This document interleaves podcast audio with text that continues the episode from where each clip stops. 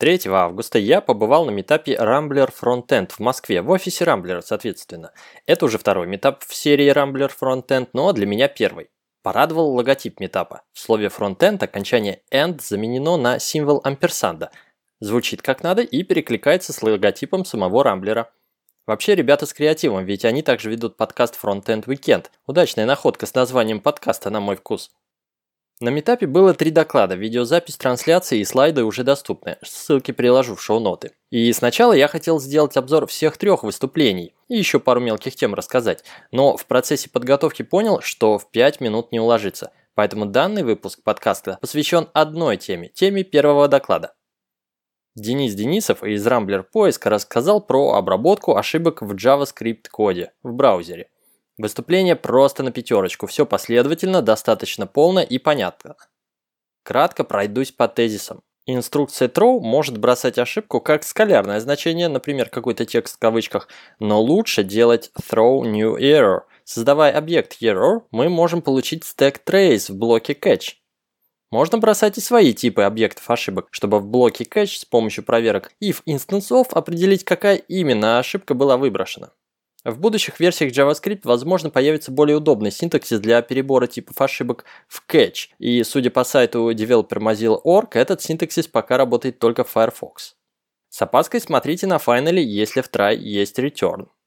Был также слайд про обработку ошибок с помощью try-catch в React 15, где нужно вручную оборачивать код внутри render или использовать библиотеки, которые делают это за нас. В React 16 же, который пока в бете, появился lifecycle метод компонент didCatch.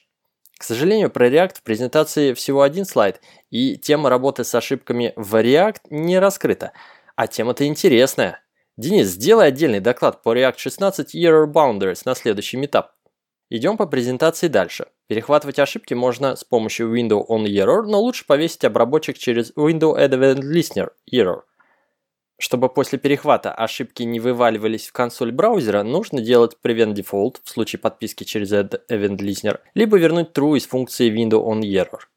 Если код минифицирован, то stack trace показывает непонятно куда. Тут помогут source мапы или параметры agrify max line len, чтобы хоть как-то разбить свой код по строкам, ограничив их длину. Иногда бывает сообщение об ошибке script error on line 0, без подробностей. Это потому, что проблемный JS-файл загрузился с другого домена, например, с CDN. Чтобы браузер показывал вменяемый stack trace для таких исходников, добавим в текст скрипт атрибут cross-origin, плюс наш CDN должен отдавать файл с HTTP заголовком access control allow origin. Внешний try-catch не поймает ошибку внутри асинхронного callback, поэтому пишем отдельный try-catch и внутрь асинхронной функции. Промисы в метод then вторым аргументом позволяют передать обработчик ошибки, а также промисы имеют отдельный метод catch, и есть разница. Window on Error не ловит reject промисов, нужно подписываться на отдельное событие unhandled rejection. Дальше самое интересное – мониторинг. Нам хотелось бы знать, возникают ли ошибки у пользователей в продакшн. Поэтому, перехватив ошибку, неплохо было бы отправить ее себе на сервер, дополнительный маяк с запросом, собрать логи, так сказать, у кого что отваливается. Логировать можно не только к себе на сервер, но и на внешние готовые решения сервиса. Например, сообщение об ошибках можно отправлять в Rambler Top 100 Counter. Из этой презентации я, кстати, узнал, что Top 100 Counter все еще жив. Я последний раз о нем слышал где-то в начале 2000-х. Также можно отправлять в Яндекс Метрику и даже Google Аналитику. Но это лишь первый шаг к просветлению. Хотелось бы иметь удобный инструмент для просмотра и анализа этих логов. Если у 100 пользователей произошла одна и та же ошибка, я не хочу видеть 100 строк в логах. Мне хотелось бы видеть в неком интерфейсе одну запись с счетчиком 100 и желательно разбивкой по браузерам, версиям, частоте проявления и так далее. Такую систему можно написать самому, а можно использовать SaaS решения, заточенные под анализ сообщений об ошибках. Денис рассказал про два таких сервиса. Sentry, который предоставляет облачный сервис, но они в Рамблере установили его на своих серверах. И Track.js. От себя добавлю еще один. Rollbar, его использую я. Про Track.js ничего не скажу, а вот вопрос Rollbar против Sentry меня интересовал давно. Оба сервиса имеют бесплатный тарифный план, позволяющий обрабатывать не более какого-то числа сообщений об ошибках в месяц. Проверил прямо сейчас – В Rollbar можно бесплатно отправить 5000 ошибок в месяц, в центре 10 тысяч штук. Далее. На платных тарифах в центре также выглядит привлекательнее, больше всего за меньшие деньги.